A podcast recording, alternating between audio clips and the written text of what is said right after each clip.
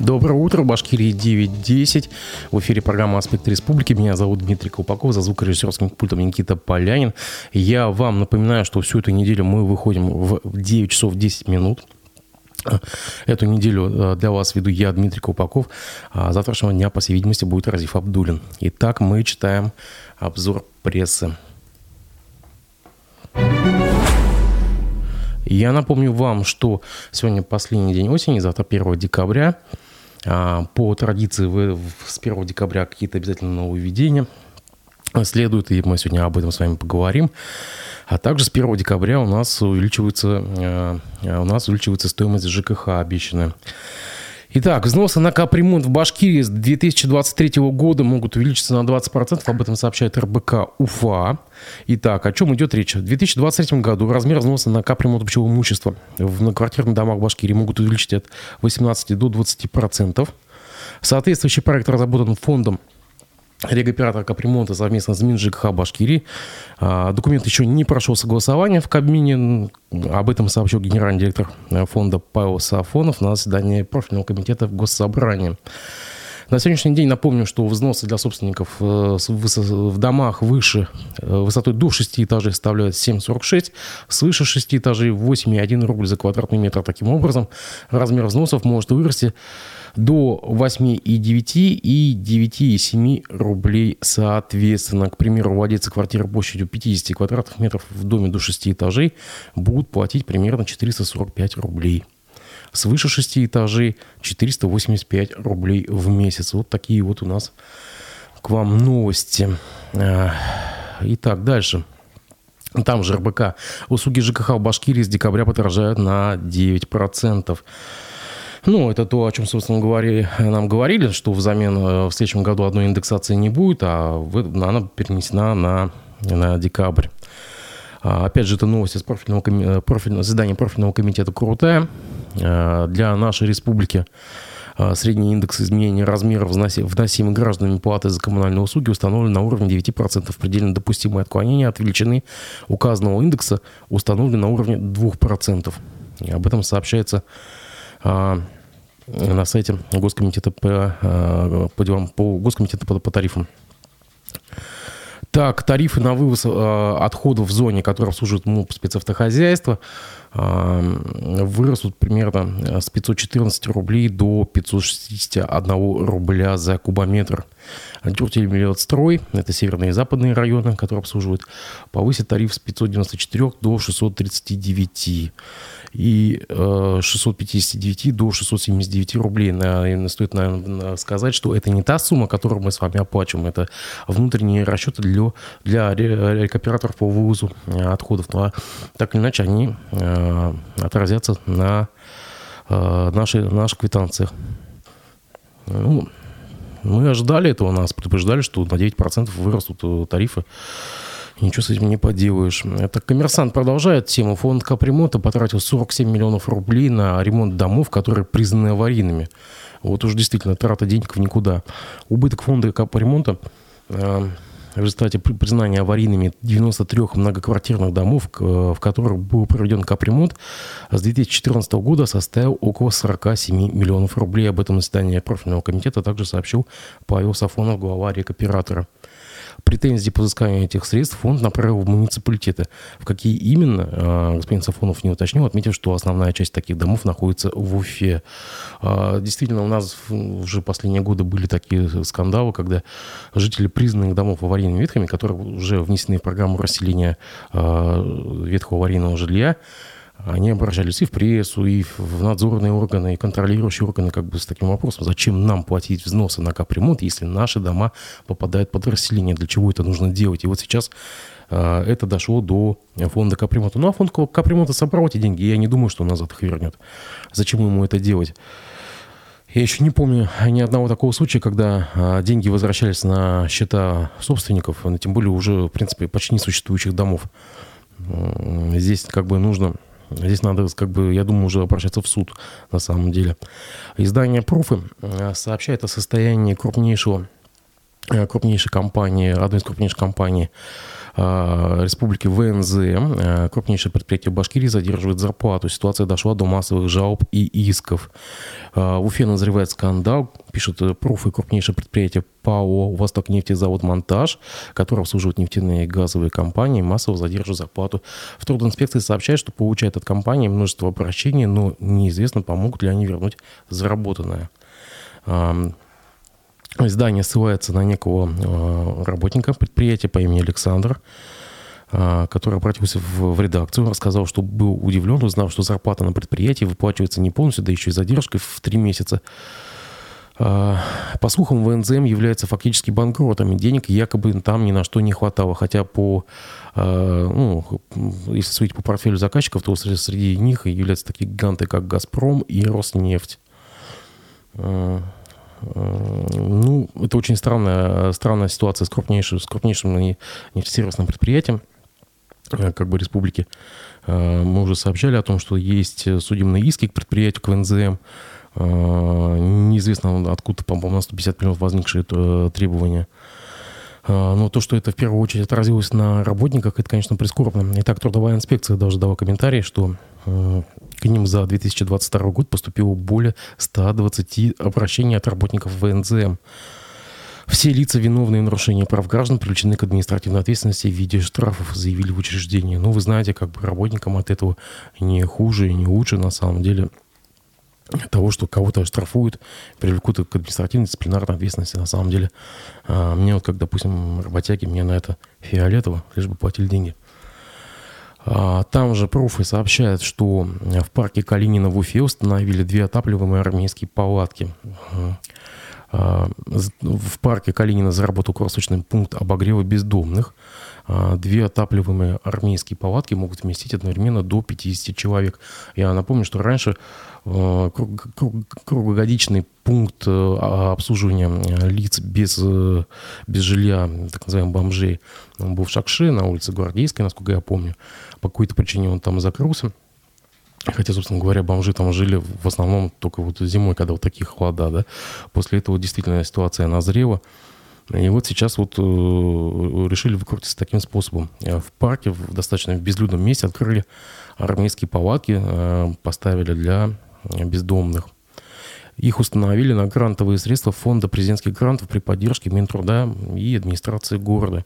Как рассказал руководитель а, автономной некоммерческой организации а, «Актау» Александр а, Стовбачатый, для оказавшихся на улице в силу жизненных обстоятельств такая помощь особенно актуальна. В палатке они могут погреться, остаться на ночлег, выпить чай и получить психологическую поддержку.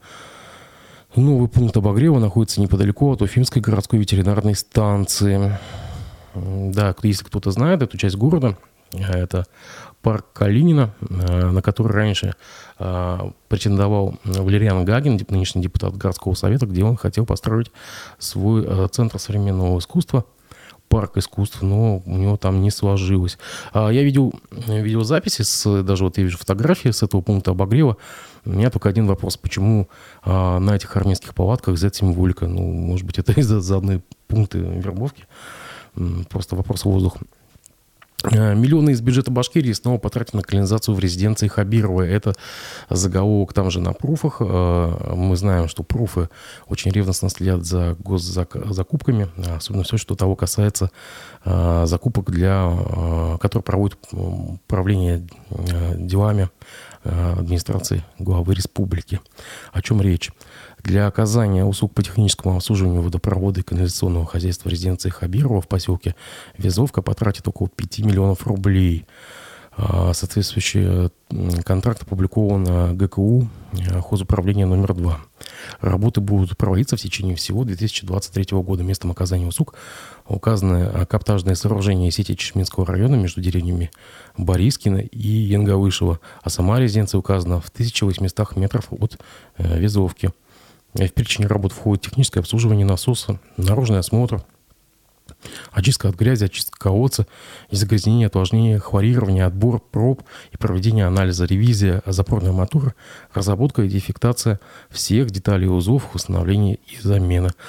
А, издание напоминает о том, что а, в, в прошлом году, в декабре, уже сообщало, что уход за канализацией в резиденции Хабирова на 2022 год обойдется в 9 миллионов рублей. А, деньги выделяются, естественно, из бюджета республики.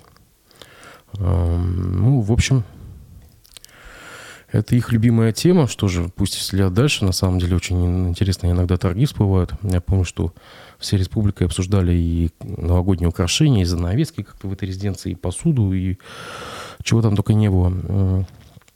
Также издание «Профи» сообщает, что а, а, в Башкирии школьник зарубил топором отца и закопал тело в железном ящике в огороде. Такая страшная история. Я почитал вчера, даже самому стало как-то не по себе. Преступление раскрыли 17 лет спустя. Обвиняемый проболтался о нем на застолье с новым сожителем бывшей жены. Это какая-то хтонь на самом деле. Я э, даже не, представляю, как такое может быть возможно. Но давайте я немножко зачитаю. В Башкирии уроженца села Зерган Мелюзовского района, который сейчас находится в Санкт-Петербурге, обвиняют в убийстве собственного отца. Преступление было совершено в 2005 году, когда обвиняемому было 14 лет. Как сообщили в пресс-службе МВД, в апреле 2005 года школьник узнал, что отец школьника узнал, что тот прогуливает уроки, и наказал его. Подросток решил отомстить отцу, он несколько раз ударил его топором по голове, а, потерпевший скончался. После того школьник закопал тело своего а, отца в огороде, положив в железный ящик. Три года спустя после смерти старш, э, старшего брата он признался в произошедшем своей матери. А, женщина не выдала сына. После чего как бы сказала всем, что глава семейства уехал из долгов, имевшихся у, как бы, у отца. Несколько лет спустя обвиняемый женился, переехал в Питер, где позже на него возбудили уголовное дело уже за покушение на убийство своей супруги. Выйдя на свободу, он познакомился с новым сожителем бывшей жены, которому во время застолья рассказал о совершенном преступлении. Мужчина сообщил обо всем полицию. Ну, что нужно сказать на самом деле? Э, таким людям, конечно же, противопоказано находиться на свободе, на мой взгляд, на мой субъективный взгляд, им прямая дорога в тюрьму. А там уже и здравствуй, ЧВК Вагнера. Итак, у нас э, последовало э, продолжение истории с отставкой Александра Бушева, министра транспорта. Я напомню, что предыдущие несколько дней упорно ходили слухи о том, что Бушев покидает свой пост. А, он э, не комментировал как бы эти слухи. Однако вчера уже об этом сообщил глава, глава Башкирии Рани Хабиров, о том, что принял заявление об отставке Бушева. А, в связи с якобы с переходом на другую работу. Новое место работы не сообщается. А, издание УФА-1 а, побеседовало с Бушевым. Вот что он им сказал. Давайте я зачитаю несколько строк. Значит, в частности, свой уход с должности Бушев объяснил получением другого предложения о работе. Он отверг связь э, своей, своей отставкой с тем, что замминистра Виктора Жирков поместили под арест. Ну, он не под арестом сейчас находится, ему мер пресечения изменили, у него запрет определен, э, определенных действий, по-моему. Эти вещи вообще никак не связаны, это цитата уже. Э, это, ну, это же, точнее, уход с должности всегда совокупность факторов, сказал портал УФА-1 Бушев. Я могу только оценивать правовую сторону вопроса. Исходя из материалов, которые известны мне, присутствует факт нарушения конкурсных процедур со стороны муниципалитета. Это я напомню, что он комментирует э, ситуацию с дорожным подрядом в, в городе Сибай, где э, каким-то странным образом были проведены торги на ремонт улицы Горького. Наказание за это нарушение муниципалитета, административный штраф на должностных лиц муниципалитета, соответственно. У меня нет права оценивать работу правоохранительных органов, как минимум суть обвинения, которое предъявили Жулькову, мне непонятно абсолютно. У меня нет ответа на вопрос, что нарушил господин Жульков и в какой момент какая его подпись может быть юридически значимым действием, которое можно расценивать как нарушение. А, портал ФА-1 напоминает, что ремонт, который силовики сочли подозрительным, провела компания «Кизилудрострой». Ее совладелец и директор а, Артур Хакимов. Он также руководит фирмой «Битум Ойл», а, где Бушев до назначения в правительство Башкирии владел долей. Бушев подтвердил, что работал с Хакимовым, но по его словам, тому, что работа в Сибае выполнялась вот этой компанией, есть объяснение, не связанное уже с экс-министром Цитата. «Когда я в Битум Ойле был одним из учителей, Хакимов там работал директором, был наемным работником. Но совпадений не бывает. За совпадениями стоит элементарно здравый смысл. Где находится производственная база компании «Кизелстрой»?» вопрошает уже замминистра. Министр. Село Кизильское находится 20 километрах от Сибая, а у компании Bitum Oil, насколько мне известно, есть еще производственные мощности в самом Сибае. Я к Кизилдорстрою отношения не имею, потому что не я эту компанию создавал и развивал. Но, насколько мне известно, на протяжении последних пяти лет Кизил, что Bitum Oil так или иначе э, выполняли просьбы Сибайской администрации в силу того, что у республиканских предприятий, находящихся в этом районе, производственных мощностей нет практически никаких. Вот он так вот объясняет а, тот факт, что эта компания выиграла этот конкурс. Мы обсуждали вчера ситуацию с бывшим, с нашим спикером, а, доктором социологической наук Арсеном Нуриджаном. Вы полную запись а, программы «Аспекты мнений» можете найти у нас э, в Одноклассниках, ВКонтакте, в Ютьюбе. А, фрагменты расшифровок будут выкладываться на сайте «Аспекты медиа» во всех наших соцсетях. А, давайте мы небольшой фрагмент послушаем из вчерашней программы вероятный уход своего поста министра транспорта и дорожного хозяйства Башкирии Александра Бушева. Несколько изданий сразу прочат ему скорейшую отставку, в том числе издание «Сапкор-02», которое славится своими инсайдами, сообщают, что Бушев якобы попрощался со своим коллективом. Но вот сам Бушев на вопрос о своей отставке коммерсанту не отвечал. В начале ноября мы напомним, что был задержан первый заместитель министра Виктор Жульков по обвинению превышения должностных полномочий группы лиц по предварительному сговору. Насколько э, мы помним, там речь идет о ремонте улицы Горького в городе Сибае, где вызывает вопросы муниципальный контракт. Арсен Андреевич, вы этого ожидали?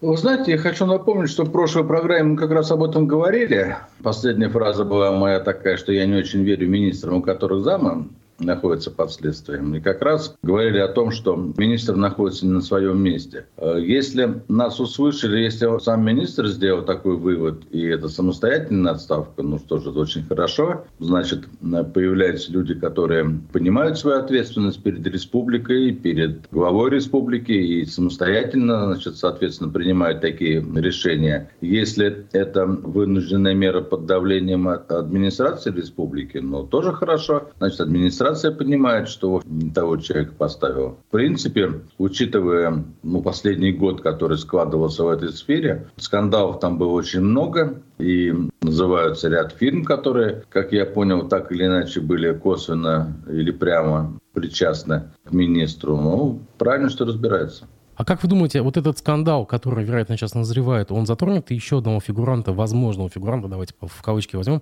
господина Авзалова? Это бывший мэр Сибая. Да, вполне возможно. Вообще, я, честно говоря, почему вы называете это скандалом? Это какие же это скандалы? Это уголовное это, дело.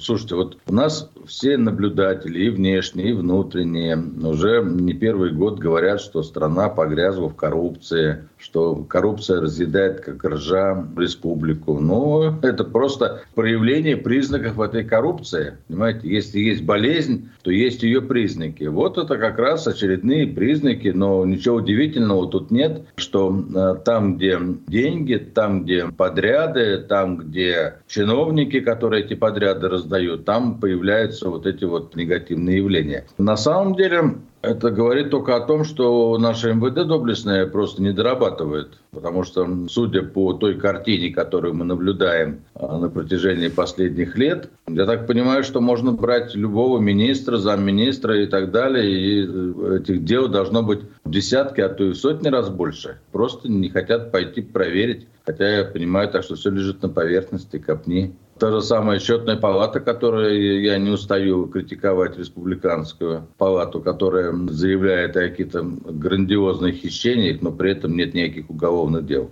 Все нормально. Вот если бы они работали бы как положено, хотя бы на 70% своего КПД, я имею в виду МВД, то такие дела бы каждый день бы получали по 3-5 и давно к этому привыкли. А глядишь, где-то через э, годик-полтора в команде у Хабирова бы остались только люди, которые, ну, по крайней мере, боялись бы заниматься этим делом. И, глядишь, республика бы действительно бы алга. и появились бы деньги на то и на другое, и какие-то объекты построились бы. Как думаете, вот может да. быть по этой причине глава Башкирии Ради Хабиров не поехал на прошлой неделе на транспортный форум в Москву, и где, собственно говоря, сам министр один и был на стенде? А может быть уже тогда было понятно, что э, дело идет вот к отставке? Я думаю, что какие-то сигналы с органов главе республики доходят. Ну, ведь, понимаете, нет дыма без огня. Вот еще раз говорю, наш МВД настолько э, слабо и плохо работает, по моим ощущениям и наблюдениям, которые я веду вот последние 40 лет, а, наверное, сегодня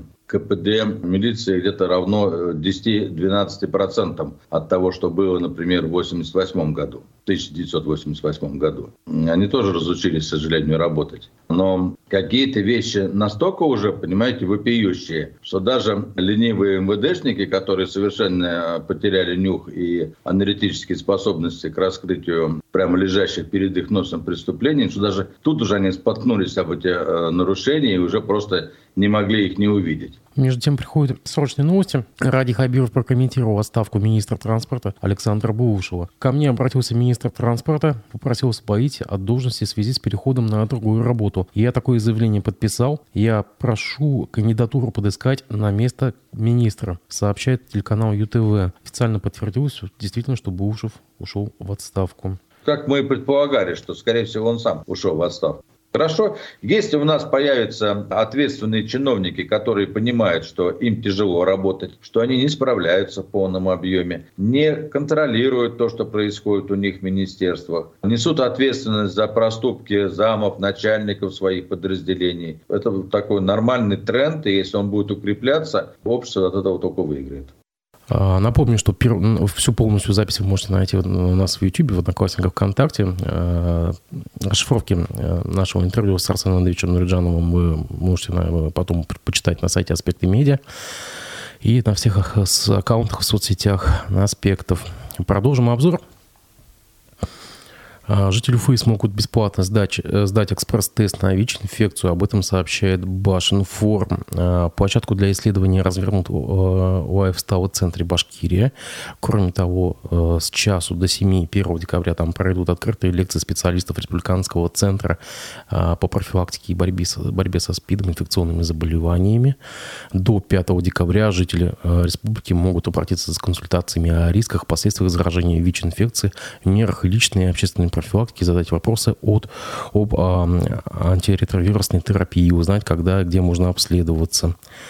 А, это статья на Башинформе. Там же на Башинформе небольшой материал, посвященный 50-летию со дня рождения Юрия Шатунова. Я напомню, что он а, скончался в этом году. На его могиле установят памятник.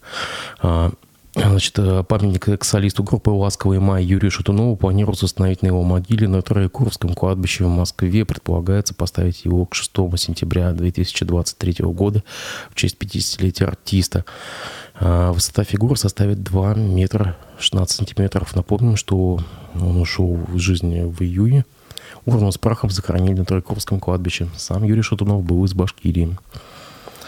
А, Башинформ достаточно дает развернутый материал, посвященный нововведениям, которые вступают с 1 декабря. Итак, что у нас ждет? Чиновники в социальных сетях. С 1 декабря в России вступает закон об открытости государственных органов. Так, госорганы и органы местного самоуправления и подведомственные им организации а, обязаны будут вести свои страницы в социальных сетях, таких как э, ВКонтакте и Одноклассники. А, якобы э, повышение открытости будет способствовать улучшению, лучшему информированию граждан, а, получению обратной связи. Также с 1 декабря россиянам будет упрощена процедура налогового учета. Теперь стать на налоговый учет можно будет онлайн через портал госуслуги. Для этого нужна будет электронная подпись. Кстати, я вам напоминаю, что 1 декабря заканчивается э, срок уплаты э, имущественных э, налогов.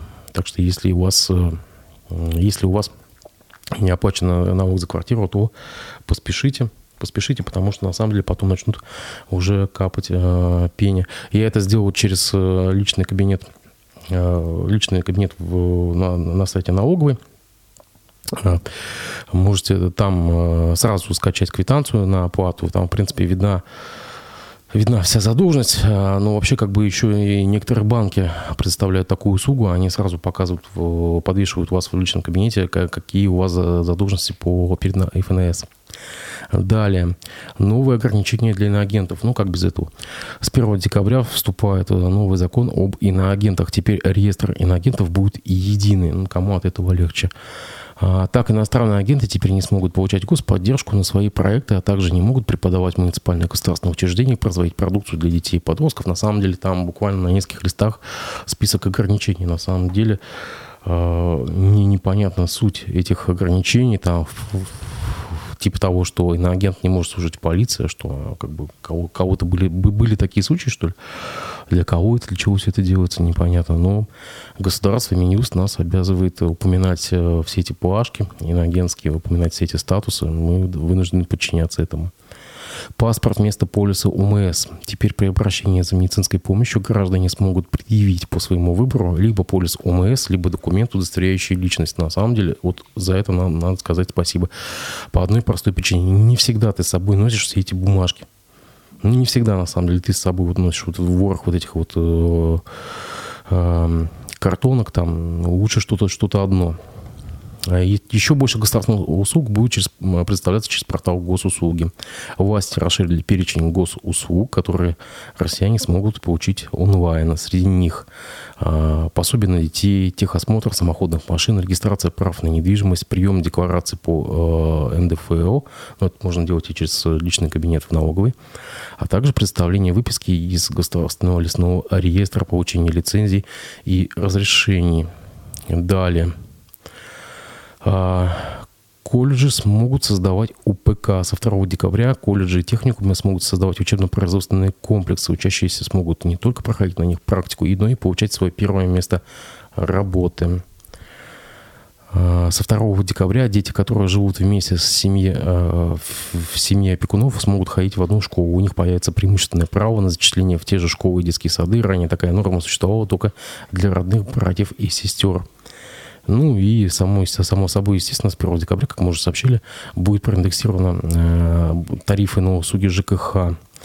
Тарифы на электроэнергию для жителей Башкирии с 1 декабря вырастут в среднем на 9%, плата за газ на 8,5%, стоимость услуг водоснабжения, водоотведения, отопления, вывоза мусора также вырастет, но не более чем на 9%.